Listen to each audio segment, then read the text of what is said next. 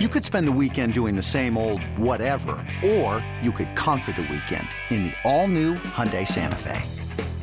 Visit HyundaiUSA.com for more details. Hyundai, there's joy in every journey. This episode is brought to you by Progressive Insurance. Whether you love true crime or comedy, celebrity interviews or news, you call the shots on what's in your podcast queue. And guess what?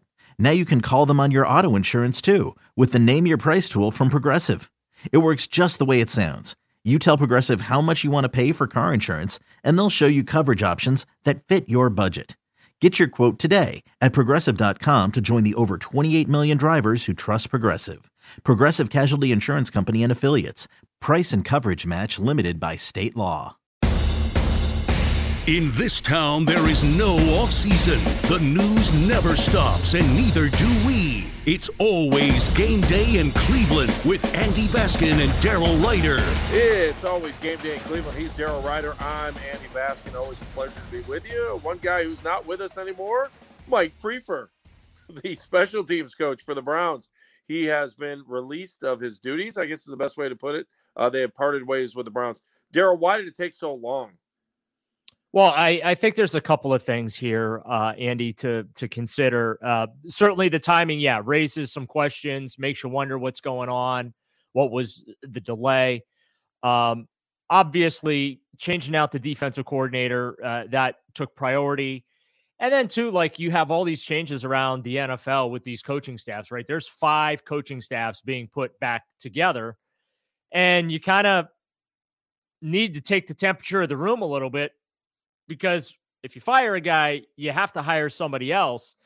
And uh, as as you know, uh, after the Browns made this move, it didn't take long for uh, you know the short list to kind of pop up. But um, I, I just think that you know uh, this is an unemotional group as far as you know their decision making process goes. They're process oriented, and after having a couple of extra weeks to um, evaluate where they were uh, when you talk about special teams. And let's be honest about it, like the, special teams was almost the Achilles heel of the team. Um, they were not good in very many areas regarding special teams. So um, they ultimately decided to to go ahead and make the change. And so uh, the announcement came out. What is it? Tuesday. Uh, so two, you know, Tuesday morning the uh, the announcement came out. So um, yeah, I mean, not everything happens on the timeline we want,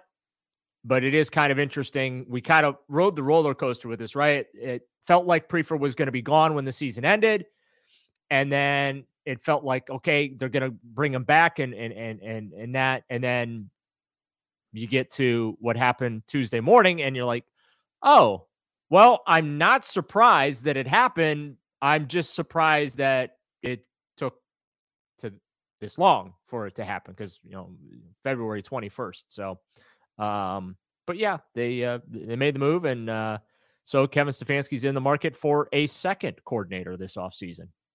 All right, Daryl, uh, you know you said something in the afternoon show when you were filling in on afternoon drive that I had said earlier in the morning. I mean, how do you really evaluate a special teams coach? Because uh, you know if you think about it the players that he's getting are guys uh, they're they're NFL players now, which means they were probably really good in college, which means they probably didn't play a lot of special teams in college. Let's start there. Then they're guys that are churning at the bottom of the roster.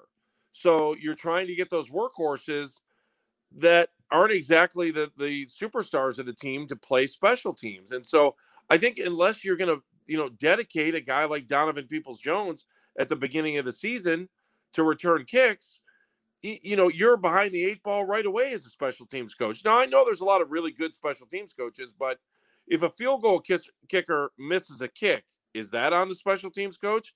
And in some ways, does it feel like Priefer is a scapegoat? Uh, no, uh, I don't feel like he's a scapegoat because look, the, the two areas where they were deficient Kevin Stefanski ultimately made the changes, right? They were deficient defensively, they were deficient on special teams. Both coordinators switched out. Now, obviously, this fall, when they take the field, like they're out of excuses, right? I mean, there, there's no one left to basically blame. So, oh, there's um, one. There's one guy left. I, I know.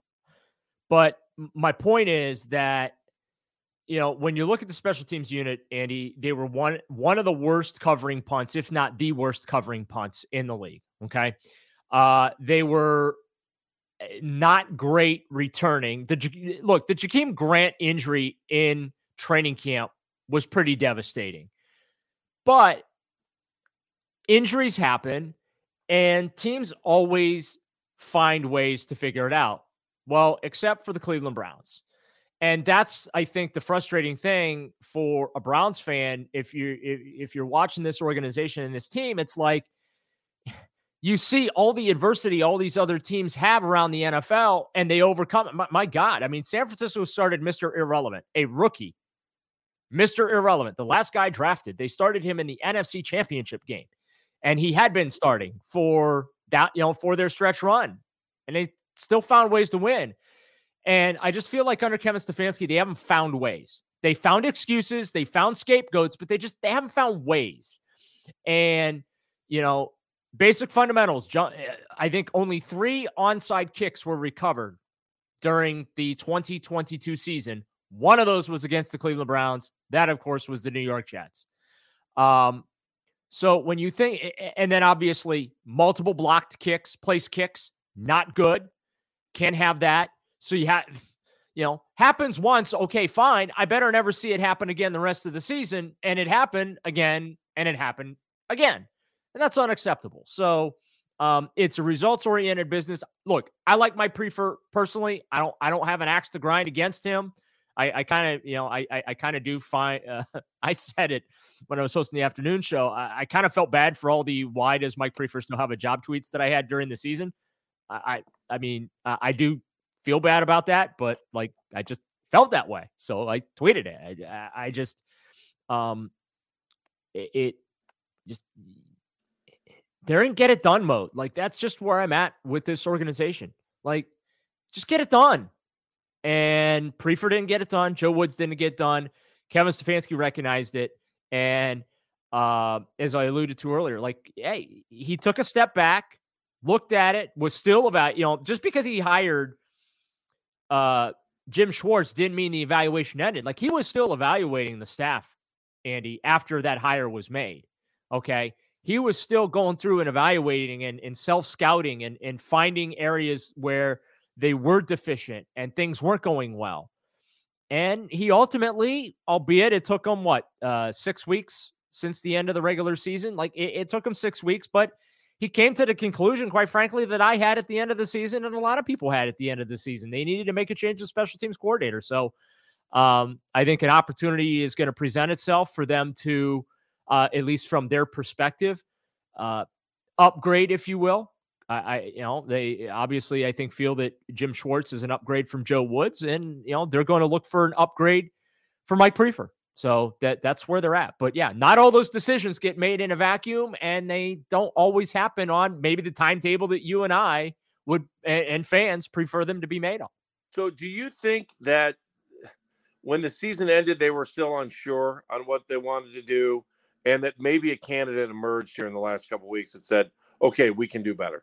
I, I think so. Well, for I mean, first off, as we've talked about on this podcast, we've talked about on the air on our station nine two three the fan like, um, they had to get out in front with the defensive coordinator to get Jim Schwartz, right? You could not sit back and wait. It's part of the reason they didn't wait for Brian Flores, right? Uh, you could not sit back and wait for these head coaching vacancies to be filled and then go coordinator hunting. You got you had you had to beat the competition to the punch, and that got done in eight days. Between firing and hiring, that was an eight day process. I honestly, Andy, wouldn't shock me if they have this thing wrapped up by the end of the week. I want to make it clear I'm not saying it's going to happen by the end of the week. But it wouldn't surprise me if they if this was a very quick process, they get these interviews done and uh, they ultimately make a make a decision uh, and, and have a guy because they want to have a guy in place before they go to the combine. Uh, because remember, special teams, this or I should say, the special teams coordinator is kind of important to the personnel department a little bit too, because again, special teams those you, as you mentioned earlier those are the fringe roster guys right? They're those are the rookies those you know stuff like that. So the input of special teams coordinator matters a little bit to the front office as they go through the draft process. And certainly when you're getting in front of these prospects, you know, getting that FaceTime with them in Indianapolis, you know, having your special teams coordinator in place uh, is important. So I would say if I had to venture a guess, I'd say by the end of the week, at the latest by Sunday. That's just my opinion slash guess in regards to what the timeline may look like.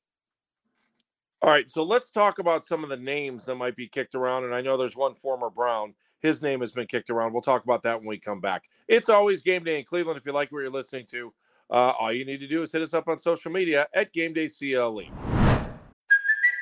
Hey, it's Kaley Cuoco for Priceline. Ready to go to your happy place for a happy price? Well, why didn't you say so? Just download the Priceline app right now and save up to 60% on hotels. So, whether it's Cousin Kevin's Kazoo concert in Kansas City, go Kevin, or Becky's Bachelorette Bash in Bermuda, you never have to miss a trip ever again. So, download the Priceline app today. Your savings are waiting. Go to your happy place for a happy price. Go to your happy price, Priceline. It's always game day in Cleveland. Daryl Ruiter and Andy Baskin talking Browns with you. Obviously, the big news, Mike Priefer. First, quick reminder mobile sports betting finally legal here in the state of Ohio. And BetQL is here to help you make the most informed bets possible. See all of today's winners by heading to betql.com or downloading the BetQL app and claim your free three-day trial today. Head to betql.com slash news slash 923 the fan for exclusive sportsbook offers. Well, we had a Freddie. How about a Bubba? You ready for a Bubba to be your special teams coordinator? Bubba Ventrone, the pride of Pittsburgh, who played for the Browns for a couple years, seems to be one of the leading candidates. Daryl, are there any other names for special teams coach? Yeah, there's there, there's a couple of guys out there. Bubba seems to be the early leader in the uh, clubhouse. Uh, New York Giants assistant special teams quarter Anthony Blevins is in the mix as well. Uh, uh um, you know, quick reminder too: the Rooney Rule applies to coordinator positions uh, now in the NFL. Uh, that is something that has been uh, changed in recent years to uh, fought eh, because it's you know part of the the problem is uh, not enough minority coaches are getting to coordinator jobs, uh, which obviously for head coaching consideration, that logical that step is usually you're a coordinator, offensive, defense, sometimes special teams, to get elevated to uh, head coach. So those are the uh, I think the, the, the two big names uh, right now. Um, there's also uh, some coaching openings on the coaching staff because you know Drew Petzing he's gone, quarterbacks coach He's the Cardinals' offensive coordinator. Uh, Jeff Howard, who was the Browns' defensive backs coach slash pass game coordinator, um, he was hired by the Chargers as their linebackers coach. Uh, Chris Kiffin, the defensive line coach, he left, joined the Houston Texans. He's the new linebackers coach. So there, there are some spots uh, that are open. Uh, Utah State defensive coordinator Ephraim Banda uh, is in line to become the new safeties coach. Uh, and that basically he replaces places Howard. And I know people are doing semantics, defensive backs. Safeties are considered defensive backs. So he's basically replacing Jeff Howard. Maybe doesn't, eh, I don't know if he's going to get the title of, I don't think they need that, especially with Schwartz in the mix. I don't think Schwartz is going to be handing out all these fancy titles. Maybe that's something that's going to change with the Browns and Berea. The fancy titles start to go away. Uh, the unnecessary elongated takes 100 50 characters to type out guys' titles. Maybe that's going to start going away because um, it's won them zero games in the last three years. So, uh, but yeah, Bubba Ventrone, I, man, I, I'm starting to feel old, Andy. I remember covering Bubba Ventrone when he was the Browns special team ace under Eric Mangini. uh, how do you feel for the guys that covered Bill Cowher on special teams, right? you think you're old. How do those guys feel? Was that you? What, Were you one of those guys? I don't think so. I think I was too young. I, if I was, it was my first year. Not. I was too. He was already coaching in Pittsburgh by the time I got in the business. Um, but as a kid, I remember watching him play special teams. He was a hell of a special teams player. Uh, what's the biggest loss among the coaches, Daryl?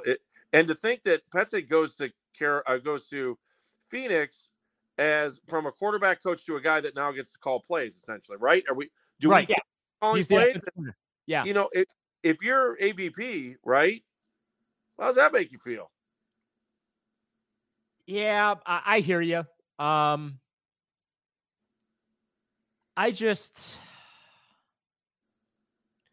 like Alex does a lot as far as like game plan input and stuff like that, and putting things Do you think he's together. Let me ask you this before you keep going. Okay. You think he's happy? Yeah, that that's tough for me to answer because if I say no, the you know I, I just I I think Alex would like to call plays. I don't think that that's unfair to say, but I I think that he understands the role that's being asked of him, and also the fact that he does have significant input in the game planning process. You're getting some, you know, you, you're still involved. You know what I'm saying? Like it's not like he he just has a title. Like he has legitimate responsibilities that are vital week in and week out to their processes leading up to the games on Sunday, right? Right. So I I mean I would say if he's unhappy, he would have left. How about that? I think that's a good way to put it. Like if he really is that unhappy and upset, I would think that he would have gone and and, and found a job elsewhere. I mean, Right? let's be honest. If he wanted the job in Arizona, he could have uh, interviewed for it because it's an upgrade. Play calling would make that uh, an upgrade title, wouldn't it? Yeah, and uh, but here, here's the thing: like when the Cardinals hired Jonathan Gannon, like him and he and Petzing, I should say, they have Kevin- history together, right? Yeah, I know. You know what I'm saying? So, Yep. And and let's be honest about it. That's kind of how the NFL works when you when you have history with guys. So, the fact, eh, you know, there was some thought last year that Gannon was going to get a head coaching job back, uh, and that Petzing was going to be gone. And I think it was Houston that some people thought Gannon had a really good shot at getting the Houston Texans job. And and basically, I think that the Browns were pretty much well aware if John Gannon got a head coaching job, Drew Petzing was leaving the Browns and going to go there. And honestly, I think what helped Petzing a lot professionally is that he, because remember, he was the tight ends coach. And then this past season, he moved to quarterbacks. And I, I think that the fact that he got to work with Jacoby Brissett and he got to work with Deshaun Watson and a couple of the younger kids that they had behind those guys, um, I, I think that that helped him a little bit. I'm not saying it helped him get the job, but I'm just saying, like from a professional standpoint, being you know to well you know well round the skill set, so to speak. You know what I mean? Mhm. Like I, I think that you know that was a, a positive move for him that will make his transition to being the Cardinals offensive coordinator smoother for him, if that makes sense to you. No, totally makes sense. Totally makes sense. So, I, you know, I don't know that we've talked about like uh, Chris Kiffin. What I, you know, there were times where I heard really good things about him. Where where were we with Kiffin? Well, I, yeah, good good coach. Um, that's why they had him come back, right? Remember last year he left. I, I was was it LSU? I forget what school it was, but he left the Browns for a college job, and then was like there for about a month, and then he came back. You know, the Browns welcomed back, book open arms. eh, You know, coach defensive line, all, all good. No, no hard feelings, no nothing. So, um, I, think he's a really good coach. I think he's been instrumental in you know some of Myles Garrett's uh, advanced development, which I know that's like really stupid sounding to hear because Myles Garrett is just a freak of nature and he's just such a great football player. But look, I mean, great players have to be coached. Great play, the, you know, great players want to be coached. They they they want to be taught new techniques and things that make them better uh, as players. And Myles Garrett, quite frankly, he's he's no different. Like he does want to be coached. He wants to learn uh, to make himself uh, a more prolific player uh, defensively. And I think that Chris Kiffin certainly deserves uh, some of that credit. Myles Garrett, back to back years, 16 sacks, single season franchise record. So I think that there's some, I, I, I, I, I think that Kiffin deserves some of that credit, Andy. Daryl, we've gone through the coaches. I've got other things I want to talk to you about, and we'll continue on with It's Always Game Day in Cleveland. News coming out of Berea. And Daryl, a hypothetical I want your response to. All straight ahead on It's Always Game Day in Cleveland. It's always game day in Cleveland. If you want to be a part of a future mailbag, just hit us up on Instagram or Twitter at Game Day CLE. I've got a hypothetical for you that's coming up here in just a moment. Daryl, give me the logistics of what's going on right now. Well, so uh, on Tuesday, uh, that opened the window for teams to be able to designate transition or franchise players. Um, y- you have until March 7 at 4 p.m. to use either one of those tags. Now, the Browns aren't going to use those tags. They don't need to use those tags. They don't have guys that uh, are going to require that. But uh, the Baltimore Ravens have a guy that's going to need to be tagged. Uh, and, uh, you know, maybe the Cincinnati Bengals use it. We'll see. Uh, you know, other teams around the league. So 21st uh, through March 7 at 4 p.m. Uh, that is transition and franchise tag time. Uh, obviously, next week, the end of next week, there, uh, or middle of next week, February 28th to March 6th, is the the combine there in Indianapolis. Uh, March 7 is another big day because that's when draft uh, free, or I should say, draft eligible uh, facility visits begin. Uh, that's the where you're allowed to have the 30 non-local players in for like physical exams and visits. No on-field workouts are allowed. Um, you're also allowed to conduct video and telephone interviews uh, with draft eligible players. You are permitted three video or phone call interviews per player, and they can be no longer than one hour in length. Uh, March 5th, uh, 13th, rather. Uh, I don't want to get ahead of myself here. March 13th, the free agency, legal tampering, negotiating window, whatever the hell you want to call it, starting at noon Eastern. And that is when you can begin to contact and uh, start negotiating those deals. So, promptly at 12:01 p.m. March 13th, we'll be hearing that players have agreed to terms to massive contracts around the National Football League. I don't know how they get all that done in 60 seconds, but man, those agents and these GMs on the ball, baby. On the ball they are. Uh, by the way, you can start signing the contracts on March 15th at 4 p.m. That is when the new league year kicks in. By the way, 359.59 is when all teams must be in compliance with the 2023 salary cap. So, a busy couple of weeks coming up here for the Browns and GM Andrew Berry because he's got some contract restructurings he's got to do to get the Browns in compliance with the upcoming salary cap because my uh, unofficial math they're about 12 million and change above the 2023 figure right now. So that's what the next couple of weeks look like around the NFL.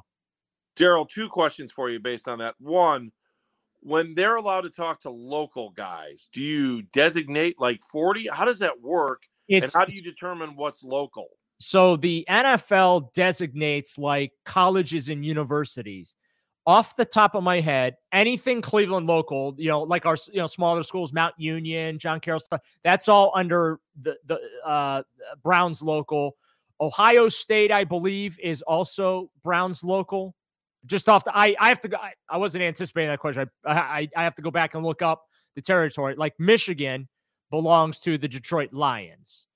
Uh, Illinois belongs to the Chicago Bears. I think the Bears also get Notre Dame. Um, so that's that. There, it's regionalized. What each happens, team. like what happens if you're a guy from Cleveland that goes to Notre Dame?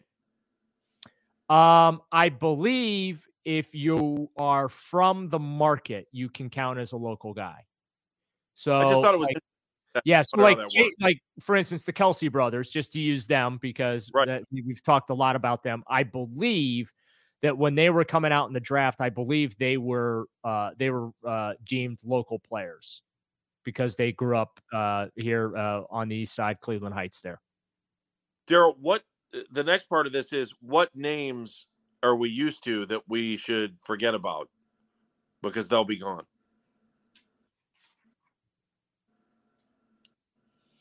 Um, hmm. I think that one player that you have, and I think we mentioned this on, on a previous podcast, Andy. Uh, Mhm. but I think that one move that needs to be watched for, and I didn't mention it on the calendar, and so I will. Um, is I think John Johnson the third.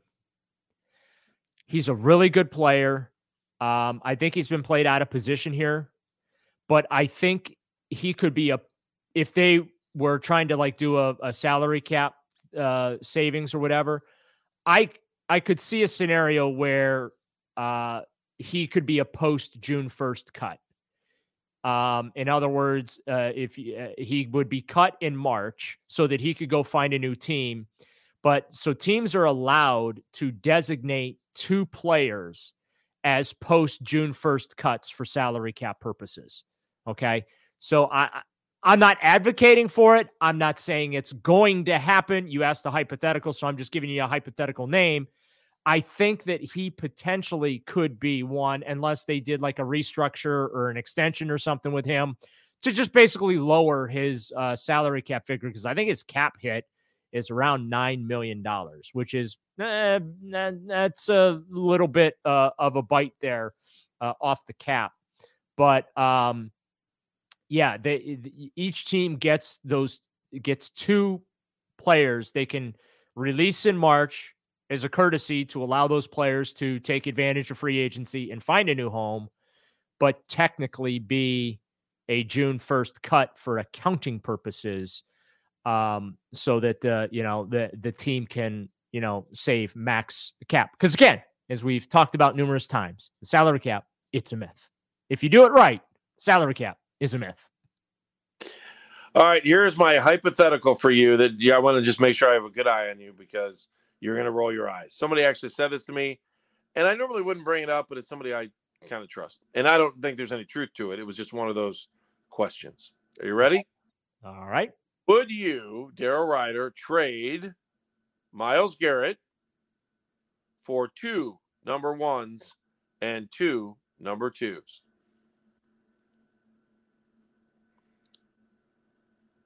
Ooh, got you thinking.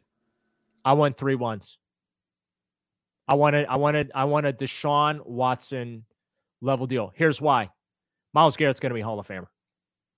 Right if if you're if you're gonna trade a Hall of Famer, right?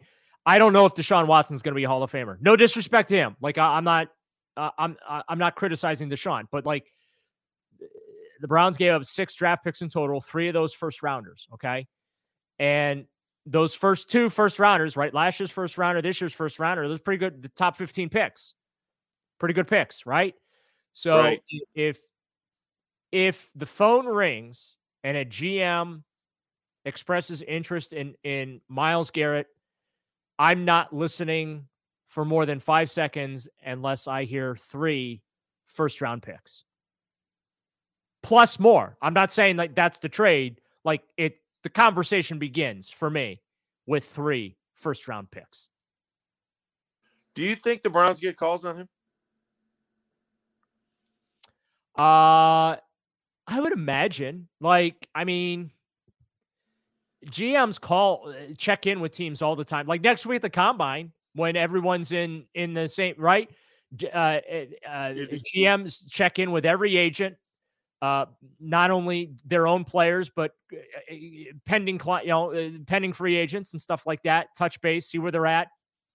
They may or may not discuss tampering. Period, because again, they have to wait those sixty seconds on March 13th before of you know, course you know n- negotiating in full said contract but um you know I I it it I will say this if the Browns were willing to listen right? Like the willing to listen does not mean actively trying to trade right?